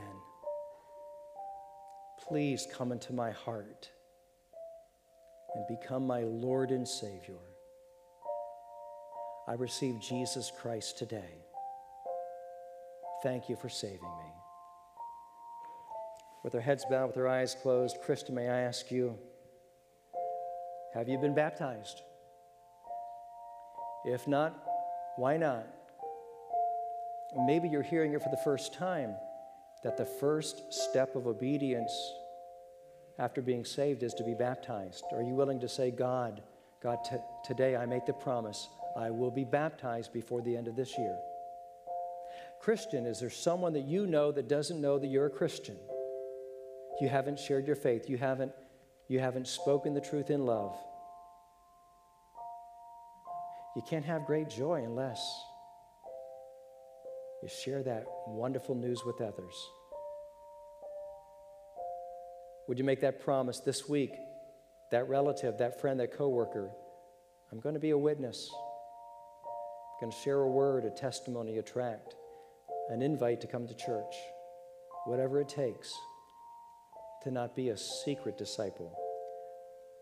Father, now we pray you bless in our invitation time. Help each one of us to be responsive to say yes to the Spirit of God's promptings in our life. In Jesus' name I pray. Amen.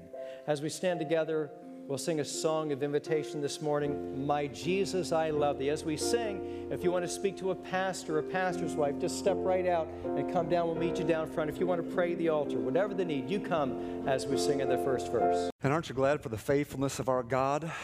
When Jesus Christ said, I will never leave you nor forsake you, he meant it, and he does not. Thank God for his goodness and certainly his faithfulness. It's good to see you here tonight. Thank you so much for coming out tonight, and um, thank you for allowing us to come. Pastor, thank you for the invitation. And it's a privilege to be able to be here um, today, especially with the uh, missions emphasis. And uh, my heart was blessed um, by the stories and the vision and the opportunities that the missionaries that we heard from tonight are having and will continue to have in the future. And I do trust, honestly, as someone who travels and meets people on a regular basis and has um, short time connections as far as face to face, like like missionaries would with churches back home, even if they're from a church. Um, the value of knowing that somebody is praying for you uh, is something that goes far beyond, honestly, and I'm not just saying this for the sake of saying it, but it goes beyond any dollar amount that you could ever, that you could ever put on anything to know that there are people that uh, love you and care about you and think of you and bring your name before the throne of grace is really an encouragement and blessing. So do please grab one of the prayer cards that, that these folks have offered and put it in a place where you'll see it. And then, as often as God brings them to your mind, talk to the Lord on their behalf. And I know they will appreciate it. For those uh, of them who are going to be traveling over the next little bit, um, traveling mercies. There's crazy drivers out here. You guys know this. And um, that God will provide their needs and just, just anticipating what God is going to do through their lives and ministry as He already has and will continue to. We're going to be in the book of Luke tonight. If you have your Bible, turn with me, please, to Luke. And we're going to take just a couple minutes and look at a truth. Now, this is the first time that we've had the privilege of being able to um, to be here. And so, real briefly, this is not the reason why we've gathered together, but just real quickly, I'll tell you about who we are, just in case we don't get the opportunity to meet after the service. My name is Tim Thompson. Pastor mentioned that already. And then my wife, Brittany. She and I have been married uh, for 16 years and strike that, 17 years. It's the second time I've done that. That's really, really bad. We've been married for 17 years. God's blessed us with three boys, Seth, Samuel, and Asher, and we travel around the United States and um, preach God's word in different churches. I'm an evangelist, and so most often we're preaching in revival meetings or else evangelistic outreaches or in family conferences. Those are the ministries that God has opened up for us, and we're very grateful to um, be able to do that and glad to be able to be here with you all, or y'all, or you'ns, or yous guys, wherever you're from originally. You'll, you'll get it, all right? Hey, most often when um, we look at a passage of Scripture, when I'm privileged to preach, I invite folks to stand to show our public respect for the Scriptures. However, I'm telling you that because tonight I'm not going to ask you to. In fact, I'm going to ask you to stay seated because I'm going to read a larger number of verses than what I normally do. We're going to start in Luke chapter 1 and begin in verse number 5. And I'm going to read through uh, all the way down to verse number 37. Now, I tell you that because um, that's why I'm having you stay seated. Secondly, because you have to make a determination. When a preacher reads more than two verses, you have to predetermine that you're going to pay attention for longer than that. And I get it. Now, I'll do my best to read it in such a way so, so that um, it, it keeps you engaged, but. Um, my voice is not going to be as interesting as whatever it is that's going on in your imagination right now. So just determine that you're going to listen for the entire time. Basically, we come into the story that, that predates the coming of our Lord and Savior Jesus Christ in Luke chapter 1, beginning in verse number 5. So follow along with me, if you will, please. The Bible says, there was in the days of Herod, the king of Judea, a certain priest named Zacharias. He was of the course of Abia, and his wife was of the daughters of Aaron, and her name was Elizabeth. So we have Zacharias and Elizabeth. And they were both righteous before God. They walked in all the commandments and ordinances of the Lord. Um, they were blameless. They had no child because Elizabeth was barren, and they were both now well stricken in years. Somebody give me a three letter word that means well stricken in years. That's what it means. All right. And it came to pass that while Zacharias executed the priest's office before God in the order of his course, according to the custom of the priest's office, his lot or his job was to burn incense when he went into the temple of the Lord. And the whole multitude of people were praying without at the time of incense. And there appeared unto him an angel of the Lord standing on the right side of the altar of incense. And when Zacharias saw him, he was troubled, and fear fell upon him. But the angel said unto him, Fear not, Zacharias, for thy prayer is heard, and thy wife Elizabeth shall bear thee a son, and thou shalt call his name John. You'll have joy and gladness. Many shall rejoice at his birth. For he shall be great in the sight of the Lord, and shall drink neither wine nor strong drink, and he shall be filled with the Holy Ghost, even from his mother's womb. And many of the children of Israel shall he turn to the Lord their God, and he shall go before him in the spirit and power of Elias, to turn the hearts of the fathers to the children, and the disobedient to the wisdom of the just, to make ready a people prepared for the Lord. And Zacharias said unto the angel, Whereby shall I know this? For I am an old man, and my wife uh, well stricken in years. And the angel answering, uh, answering said unto him, I am Gabriel that stand in the presence of God, and am sent to speak unto thee and to show thee these glad tidings. And behold, thou shalt be dumb, not able to speak until the days that these, until the day rather that these things shall be performed, because thou believest not my words, which shall be fulfilled in their season. And the people waited for Zacharias and marveled that he tarried so long in the temple. And when he came out, he couldn't speak unto them, and they perceived that he had seen a vision in the temple, for he beckoned unto them and remained speechless. That is, he attempted sign language. And it came to pass that as soon as the days of his ministration were accomplished, he departed to his own house. And after those days, his wife Elizabeth conceived and hid herself five months, saying, Thus hath the Lord dealt with me in the days wherein, he looked on me to take away my reproach among men. And in the sixth month, the angel Gabriel was sent from God into a city of Galilee named Nazareth to a virgin espoused to a man whose name was Joseph of the house of David, and the virgin's name was Mary. And the angel came in unto her and said, Hail, thou that art highly favored, the Lord is with thee. Blessed art thou among women. And when she saw him, she was troubled at his saying and cast in her mind what manner of salutation this should be. And the angel said unto her, Fear not, Mary.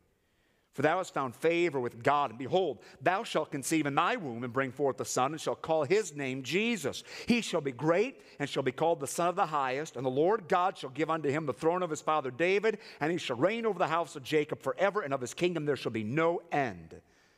Then said Mary unto the angel, How shall this be, seeing I know not a man? And the angel answered and said unto her, The Holy Ghost shall come upon thee, and the power of the highest shall overshadow thee. Therefore also that holy thing which shall be born of thee shall be called the Son of God. And behold, thy cousin Elizabeth, she hath also conceived a son in her old age, and this is the sixth month with her who is called barren. Now, verse number 37 is where we're going to key in. For with God, nothing shall be impossible. Listen again. For with God, nothing shall be impossible. If I give the reference, will you read it with me? Luke 1 37. For with God, nothing shall be impossible. And so, Father, we come to you, the God of the impossible, in the name of the Lord Jesus Christ, asking you, please, to impress on our hearts the truths that this verse holds and the significance that it has as a result of where it falls, when it's said, the context around it. May it impact our hearts, our minds, our lives, our decisions May it impact every part of us from this day forward. Holy Spirit of God, I need your help. I know it. I confess my inability to convince anyone of anything that's going to do them any good and certainly affect eternity. But you, Holy Spirit of God, can. You can turn on the lights, and I'm asking you to. Please help us to get it. And may it impact our lives. In Jesus' name, I ask these things. Amen. As human beings, all of us are limited as to what we can and, and cannot do. Um, this, is, this is true physically, isn't it? Um, we have limitations as to what we can do. Anybody ever been to the Grand Canyon before?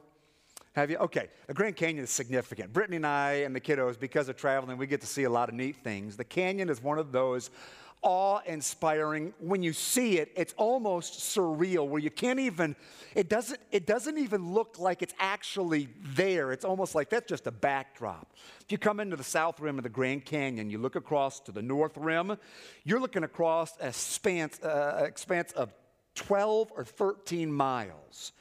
You can see down to the Colorado River snaking through the canyon, and it's down 5,000 feet, almost an entire mile. It's incredible. Now, this may surprise you, but in my f- current physical condition, it would not be possible for me to jump from the south rim to the north rim of the Grand Canyon.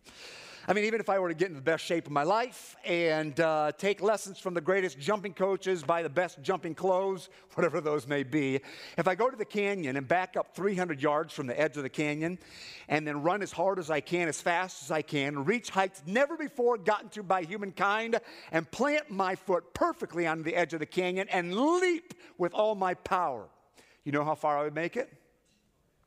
5,000 feet boing, boing, boing, and splat. Why? Well, because you'd say, well, Tim, it's impossible to jump 12 miles across. Well, obviously, that is true. Physically, there are things that we can't do. As you get a little bit older, you find that there are more and more physical things that you can't do. You recognize your limitations um, just a little bit more and a little bit more. Um, emotionally, um, anybody ever have a mom who said something along the lines of, I have had it up to here with you? I, among other things that my mom may have been saying when she said that to my brothers, um, she, she was saying basically, I have reached my limit of what I'm going to take from you. Emotionally, I cannot take any more from you. I'm, I'm assuming that she never made it any farther because we're all still alive. But uh, you understand what, what my mom was saying, and perhaps yours did as well. When the Bible says in Luke 137 that with God nothing shall be impossible, it's in contrast with what we as human beings can expect from ourselves. We're limited, God is not. We are not able, God is. We don't have wisdom, God does. He's a big God that we serve.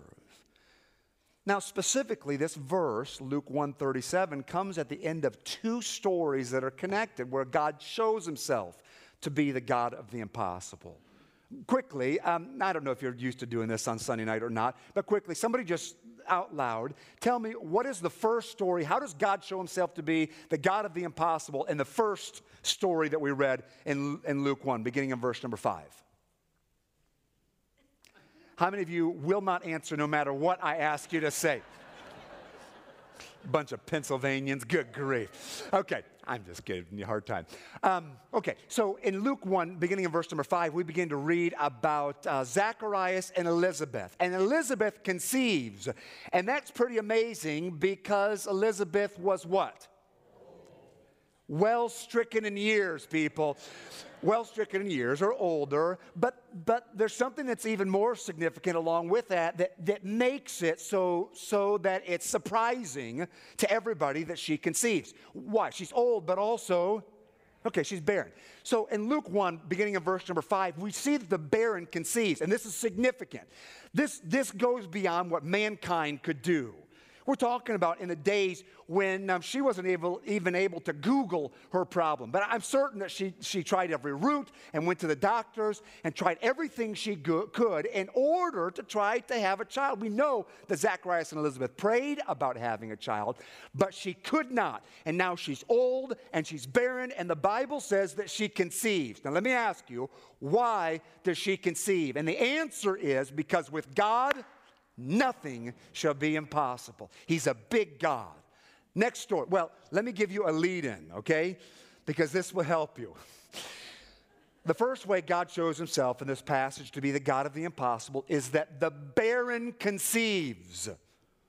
The second way God shows himself to be the God of the impossible is that the well done class. Good. Okay the virgin conceives. Now, forgive me, but if the barren conceiving is an impossibility that takes place, then the virgin conceiving is really impossible. I mean, even, even today's time, it's true that a scientist with a well stocked laboratory may be able to take all the, the components of an egg and build a chicken egg, but they cannot put life in that egg without God giving it first because God is the giver of life. And here, a virgin who's espoused, engaged to Joseph, but she's not played fast and loose. She's not been unfaithful, and she conceives. The virgin conceives. And the reason why the virgin conceives is because with God, nothing shall be impossible. He's a big God. Okay, but real quickly, there's one other impossibility that takes place in this passage, and if you're not careful, you miss it. And it really is the whole reason for the passage.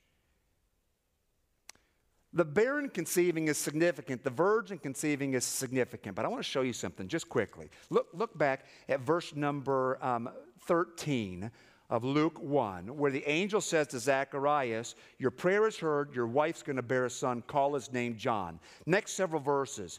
You'll have joy and gladness. Many will rejoice at his birth. He will be great in the sight of the Lord and drink neither wine nor strong drink, shall be filled with the Holy Ghost, even from his mother's womb. Okay, so the announcement of John coming, eh, there's significance with it. Now, verse, verse number 17 grabs my attention. And he shall go before him in the spirit and power of Elias to turn the hearts of the fathers to the children and the disobedient to the wisdom of the just, to make ready a people prepared for the Lord. Okay, when the angel announces this to Zacharias, he is quoting an Old Testament passage that was a prophecy about the coming of the Messiah. If you've heard anything about Old Testament Jews before Jesus Christ came, every Old Testament Jew who loved Jehovah God begged God that they would be able to be alive when the Messiah came. This was the heart cry of every child, every, every lover of Jehovah. Let me be alive when your consolation comes. Let me be living when your Messiah comes. And when the angel says to Zacharias, Your son is going to come in the spirit and power of Elias to turn the hearts of the fathers to the children and the disobedient to the wisdom of the just. He is, in essence, telling him that the greatest miracle of all miracles, the greatest impossibility of all impossibilities, that God was going to send his son to earth to take away the sins of the world was getting ready to take place. So that in my mind, when Zacharias, who was a priest and knew the Old Testament and would have known this prophecy, heard this, that he should have had a Baptist fit of rejoicing in regards to the fact that he was going to be alive when the Messiah came and his son was going to be the one who played or prepared the way for the Messiah to come. But was that um, Zacharias' response? So here's the angel You're going to have a son. He's going to prepare the way of the Lord. This is great. The Messiah is coming. Greatest miracle of all miracles. This is wonderful. God's sending his son. And Zacharias says, But I'm old, and my wife is no spring chicken anymore. So if you look deep into the language, the original language, what you find is that the angel picked up Zacharias by the toga and slapped him across. No, he didn't really. But if I had been the angel, that's what I would have been tempted to do. Because Zacharias, now please get this, it's the point of the message. Zacharias missed the significance of what God was doing because he was focused on what physically seemed to be impossible or difficult for him. Fast forward six months, basically the same thing. The angel comes in, Hail, thou that art highly favored, the Lord is with thee. How can I have a child? Oh, you're going to have a son. He's going to be the son of the highest. He will reign over the house of Jacob forever. Of his kingdom there shall be no end. And Mary says, Glory to God in the highest, peace on earth, goodwill toward men. Be it unto thine handmaid, even as thou hast said. It's not what she says, is it? She says, Hmm, how is this going to work, uh, seeing I know not a man? I, I, I, mean, we're engaged, but we've not yet consummated the marriage. How can this work? Now, I believe that Mary's question was probably a question of how is this supposed to, how is this supposed to work? Are we supposed to get married or what? But still, now listen, again, please get it. The significance of what God was doing was missed because Mary and Zacharias both were totally consumed with what was pressing against them at the moment. What seemed impossible or difficult. Okay. Now, before we're too, too hard on Zacharias and Mary, I think probably far too often we ourselves fall into the same category. See, here's, here's the deal I think very often God is trying to do something of eternal significance in our lives. And sometimes, in order to do that, He brings situations into our lives that can cause pain or difficulty. And if we're not careful, we live our lives looking for an opportunity to get out of the situation, even sometimes praying, God, deliver me from this situation. Please get me out from underneath this when all the time God is trying to work through this to do something greater, something bigger, something more eternal. And don't come away tonight thinking that, that Brother Tim thinks it's wrong for you to pray to be delivered from difficult situations. No, take your request to God, ask Him for deliverance, fine. But before you beg God for deliverance, just consider the fact that it's very possible that God may be doing something much higher and much more eternal. In fact, here's a prayer request that I've begun to pray, and maybe I can encourage you to do the same thing. I've begun to ask God, God, would you please give me your vision? Help me to see things as you see them, to be aware of the fact that you may be working things uh, that are far more eternal than what I face right now. Let, let me give you two quick illustrations, and our time is done. Number one, made up illustration, just pretend. Let's say you're driving between here um, and just about anywhere, and uh, it's middle of the night, and you get to a place where there's no cell phone reception, which are a lot of places around here, actually. Then you're driving and, and you don't have cell phone reception, and all of a sudden, in the middle of the night, you, you hear the all too familiar kathwump, kathwump, kathwump of a flat tire. And so you pull over to the side of the road, there's nobody around, no cell phone reception, and when you pull over, you think, oh no, I, pull, I pulled the spare tire out of my car. I don't, have, I don't have the tire, I don't have a jack. Oh no. God, please, God, please help me. God, please please help. You no more than get done saying, God, please help me, and a pickup truck pulls up behind you. Do you guys have um, rednecks in Pennsylvania? Do you have something besides rednecks in Pennsylvania? Then no. So here's this guy in a pickup truck, and in the back, in the back of his truck, he has like five spare tires. He lives for this moment. He gets out of the truck and he says, "Hey, you got a flat tire?" And you say, yeah, yeah. And so he says, I think I have a tire that'll fit that. And I got a jack. Let me change that for you. And sure enough, he has the right tire. Gets out his jack, jacks up the car, puts on the new tire, puts your flat tire in the back of your trunk, and then jumps in his vehicle and takes off. You get back in your car, and you, oh man, God, you delivered Daniel from the lion's den. You brought the three Hebrew children out of the fiery furnace. The Israelites were delivered from the hand of Pharaoh, and now you have delivered me, God. You brought me a tire. Thank you, God, for bringing me a tire. And God in heaven says, No, I didn't bring you a tire. I brought you the soul of a searcher.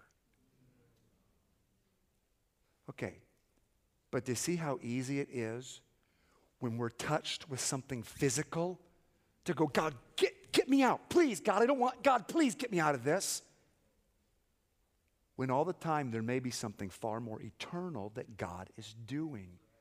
Zacharias and Mary missed the coming of the Messiah. No miracle exceeds that. The barren conceiving, the virgin conceiving, the coming of the Messiah, because they were focused on what physically seemed to be impossible. Okay. Last illustration, true story. Our family has a friend by the name of Karen who lives in Florida who, as long as we've known her, which is about 14 years, has had cancer. She doesn't have good days. She always takes oxygen with her. Um, she's just a little bit older than we are. She has two children, a husband. We as a family for years prayed for Karen every day, and we would ask God, God, we don't know what you want to do, but we would love it if you'd wipe the cancer out of Karen's body. Karen's prayer request was this God, I'd like to live long enough to see my children trust Christ, and I'd like to see my doctor trust Christ. Well, Karen's children are now an older teenager and young adult, they both trusted the Lord Jesus Christ as Savior. Karen's doctor was a third generation, I'm sorry, Karen's doctor, lady doctor, um, was a Jehovah's Witness. So, just in case you don't know, they, they don't believe that Jesus Christ is the Son of the God. They're not, they're not Christians, they're not saved, but they're very indoctrinated in what they think. She was married, the doctor was, to a third generation Jehovah's Witness. So, this was, this was in there. One time, Karen had an appointment with her and things didn't look good. Karen's supposed to have died a number of times. And the doctor looked at her and said, Karen, it doesn't look good. I don't see how you're going to live much longer. And Karen said, Well, I know, but it's okay. And the doctor said, Karen, you have something I don't have. What is it? And she preached unto her Jesus. Her doctor trusted the Lord Jesus Christ as Savior. Gave a Bible to the doctor's husband. A year, he read, for a year, he read the book of John. A year later, he trusted Christ as Savior. Just a quick, interesting tidbit to the story. The doctor and her husband moved to the Northeast. Karen's in Florida. Karen was having struggle. The doctor flew down to see Karen. Karen was super excited because it was on Resurrection Sunday, and she was going to come and be with her at church um, on Resurrection Sunday. And uh, when the doctor landed, got in a car on the way over, she was struck in an accident and died. Okay, now let me ask you a question. Do you think Karen would like to be rid of her cancer? Think she'd like to see her grandchildren? Yeah, absolutely. Do you think she would trade not having had cancer for having had it? Not on your life. Why? Because Karen has God vision. Just being aware of the fact that God may be doing something greater, bigger than what physically presses against us. Now, friends, you and I may not, you may, but we may not face um, cancer or a flat tire. But on a fairly regular basis, we have um, coincidental bump ins with the neighbor or with an old friend. Or we're in a long line and somebody in front of us is very talkative and we'd rather just be quiet. Or um, you see somebody that you went to school with around town. And you may be thinking, oh, it's just a, it's not that big a deal. Let, let me tell you, I'm not saying, I'm not, we serve a big God. And that God orchestrates things on purpose. So, may I suggest to you, may I challenge you to consider when something pushes against you, impresses you, maybe even feels uncomfortable and hurts a little bit, before you say, God, deliver me, which is a fine prayer to pray, but before you say, God, deliver me, why don't you just start out by saying, God, Help me to see things as you see them. And if you're doing something more eternal, then help me to see what it is and be a part of it. The barren conceived, the virgin conceived, the Christ was born. May God help us to have His vision to see what it is He may be doing in and through our lives, whatever circumstances may come our way. Now, would you bow your heads and close your eyes with me here this evening? while you bow your heads and close your eyes, the, the challenge has been um, short and fairly pointed, but its truth is life, uh, it's life changing. So I'd like, just like to ask this. I wonder how many tonight would say, Brother Tim, I want to I want to live with this mindset. I want to live with this prayer request being at the forefront of my heart and mind on a regular basis. I want to begin to ask God on a regular basis God, give me your vision. Help me to see what it is that you're, you are doing. And not to immediately recoil from everything that pushes against me but to recognize the fact that God may be doing something far greater than what, than what I may see. I wonder how many tonight would join me by saying, Brother Tim, I want tonight to be a turning point. Tonight, I want to begin to ask God to give me his vision. It's not something I've been aware of, it's not something I've been asking, but I want tonight, I want that to begin. If that's true for you tonight, would you slip up your hand with mine and say, That's a prayer request. I need to start. Okay, well, my goodness, God bless you a number of hands. Real, real quickly, I have not preached on the gospel, that is, the death, burial, and resurrection of Jesus Christ for the forgiveness of sins. But is there someone here who would say by an upraised hand, Tim, um, I already know about Christ, but I've never accepted him, I've never received him, and I need to, I want to.